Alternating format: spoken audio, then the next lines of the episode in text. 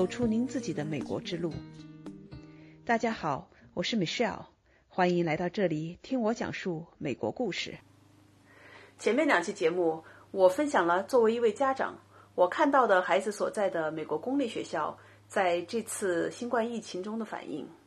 我按照时间的顺序给大家理了理从一月到四月份的中旬在我们居住的西雅图地区发生的情况，以及我这个华人家长的个人感受。那在前面对美国的 Veritas 这所私立学校进行访谈之后啊，我呢又花了一点时间稍微的研究了一下西雅图地区有代表性的私立学校。那我注意到他们大部分也是非常快的改成远程教学了。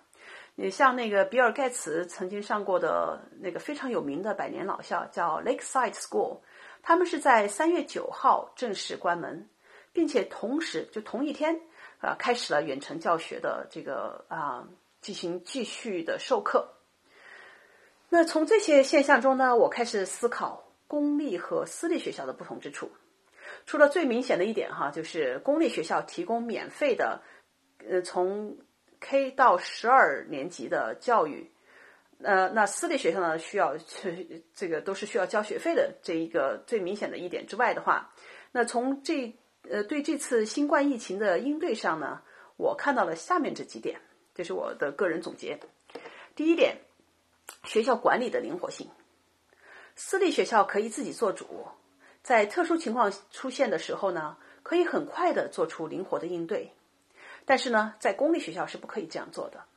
呃，公立学校是相应的政府部门来管理的，必须遵守一定的原则、规定和流程。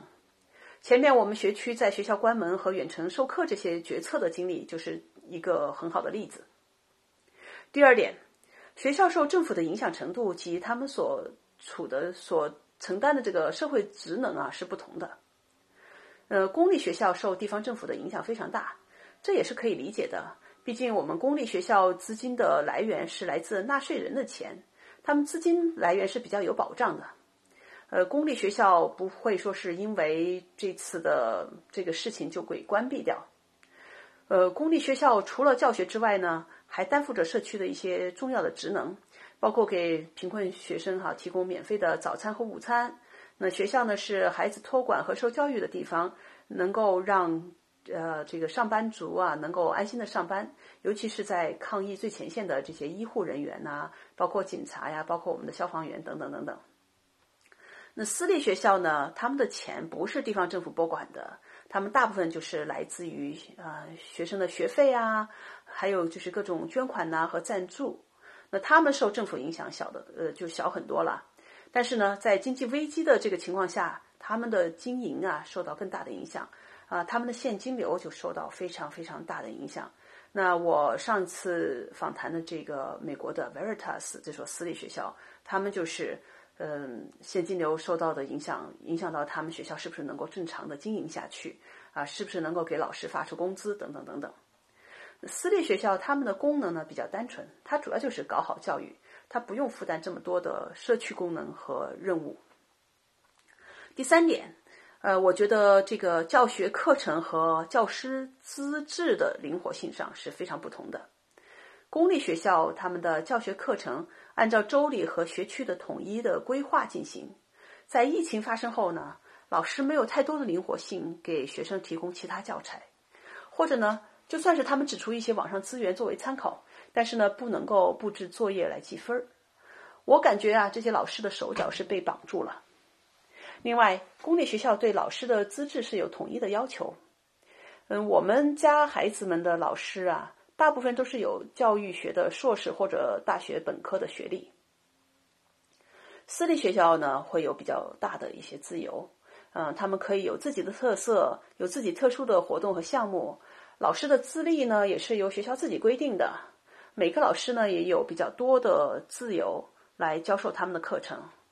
那在疫情发生之后，他们有比较大的空间，可以很快的去调整授课的方式、授课的内容，以及呃怎样去给学生呃课堂啊和作业去进行记分。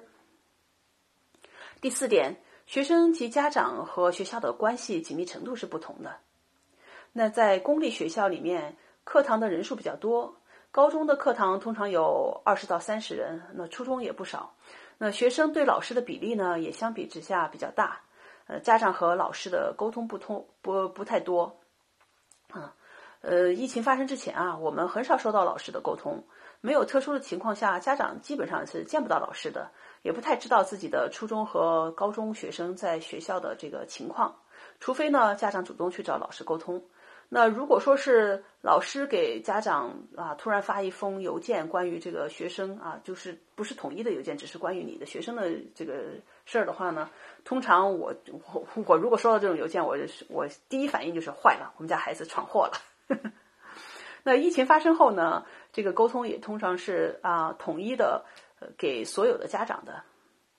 那相比之下，私立学校他们的课堂就比较小，通常呢一个班也就在八到十五人左右吧。学生呢也得到老师更多的关注，嗯，家长和老师的沟通也更多一些，家长对老师的了解也就更多一些，那对学生在校的情况的了解也通常更多。在准备学生上大学的这一点上，一些私立学校能够提供更好、更个性化的服务，呃、让学生做好更呃更多的、更充分的准备。那老师的话呢，因为对学生了解也非常的多，那么老师的推荐信呢，各方面呢也都能够比较好的能够体现这个学生的特点。第五点，学校的招生方式不同。那私立学校在招生上呢是可以自己去选择学生的。那有些私立学校呢，他们呢只挑选那些呃我们叫做 self-driven 的学生，也就是说自己比较积极向上的这些学生啊。那么在这样的环境中，呃，那么这些学生呢，他们是互相的。嗯，影响哈，互相造成的是一种非常积极的一个学习的气氛。同龄人之间呢，起到的是一个正向的影响。比如说，呃，上两期节目中谢博士他提到的美国的 Veritas 学校，那他们的学生啊，为新冠疫情而自发组织的活动，那就非常让我惊叹了哈。我说实话，我真的为他们学生的这个社会责任感呢，呃，进行点赞。那公立学校呢，他们是按照所在的地区来招生的，啊、呃，完全是按照地域划分。那只要你的家是住在这个学校附近啊，按照这个他们啊划出来的，那你的家的孩子就可以上这个学校。而且呢，每个适龄的孩子都是可以去上的。